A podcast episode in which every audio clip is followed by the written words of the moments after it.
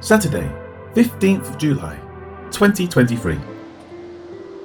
But took leave of them, saying, I must by all means keep this coming feast in Jerusalem.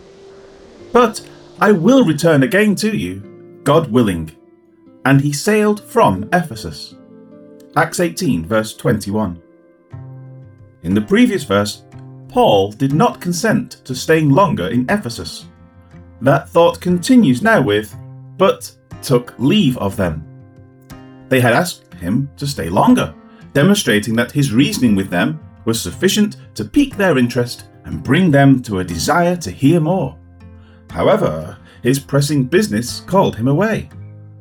As for the words, took leave of them, it is the same word just used in verse 18 18, where Paul took leave of the brethren at Corinth. This time it would be less difficult, as he was probably invigorated at having found an opening in Ephesus and knowing that he could come back and continue with his evangelization of those in the synagogue.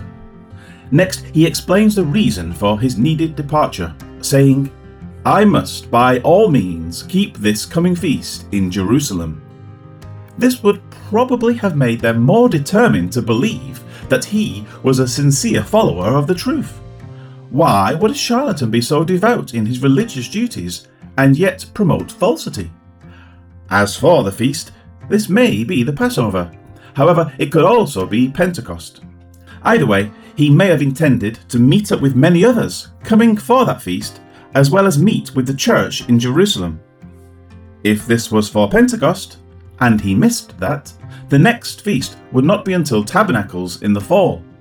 Travelling at that time of year would be far more dangerous. Regardless of which feast, he was determined to make it and so he urged within himself to be in Jerusalem. Despite this, he next says, But I will return again to you, God willing. This will occur as is recorded in Acts 19:1. As for the words God willing, despite being an apostle, he had no true idea from day to day what the Lord planned for him. This was true in Acts 16, when he and those with him were frustrated from going into Asia and without the vision of the man from Macedonia, he would not have known to head in that direction. For him to speak confidently about a return to Ephesus, and then not return as indicated, would say a lot about his state before the Lord. But more, James poignantly explains the reason for Paul's words.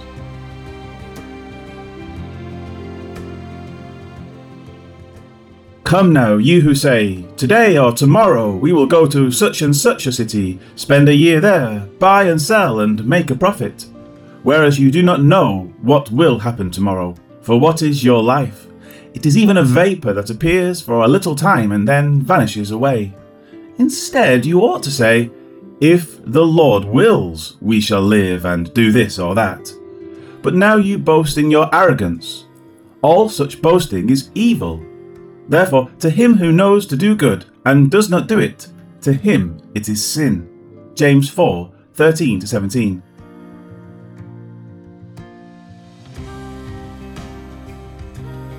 It is arrogant to claim a right to the future that one does not possess. Even if God promised Paul 20 more years of life, unless he also specifically promised him a return to Ephesus, it may be that his final 20 years would be ministering in Rome or Spain. Unless something is specifically revealed by the Lord, we must leave the future in his hands. With that understood, the verse ends with, And he sailed from Ephesus. With these words, Paul's second missionary trip is essentially ended. The next two verses are a part of the travels back to Antioch, but the substance of the mission trip is now behind him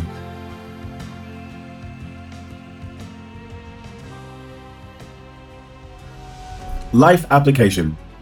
Other than the moment in which we presently exist, we have no idea what will transpire next. The ground could quake under us, and the roof could then fall on us. Life over. The future is known only to God, and we are to leave that unknown sea of time up to His will. In invoking His will, we can then follow the admonition of Scripture and say, We shall live and do this or that. Both life and what is done with that life are up to God's allowances. However, this is not a fatalistic approach to the future by any stretch of the imagination. Two things are occurring in James's words. One, if the Lord wills, we shall live. Solely a decision of the Lord. Two, if the Lord wills, we shall do this or that. Based on the granting of the first statement that we shall live, we will then act with the freedom to choose what we will do. The concept of free will in man is seen throughout Scripture, and it is revealed even in our acknowledging his sovereignty over the future. The Bible does not portray the fatalistic view of Islam or various other religions, nor does it portray the autocratic rule of God, even in salvation, which is held to by Calvinism. Instead, it reveals that God is wholly sovereign over all things, and yet he has factored in our free will desires and actions.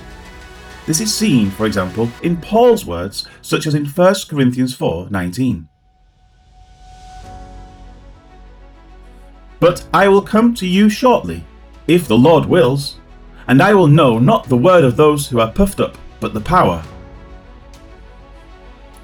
Paul freely chooses to come to those in Corinth, and yet he understood that the Lord may not will him to do so. There is a synergism that is being displayed in the life of man who works within the confines of God's overall sovereignty. Allow God to be God and place yourself under His guiding hand in all you do. Never arrogantly boast about the future, but give room for Him to be glorified as the one who controls time and all that occurs within it, even as He allows you to choose your path in the process. Lord God, we know that our lives are directed by your overarching hand of providence, and yet you allow us to act freely in what decisions we will make. When our desires and decisions align with your overall plan for us, then we will get what we wish. When they don't, they will be directed according to your purposes for us. So, why should we worry? Everything will come out as it should, because we are in Christ and thus your children. Amen.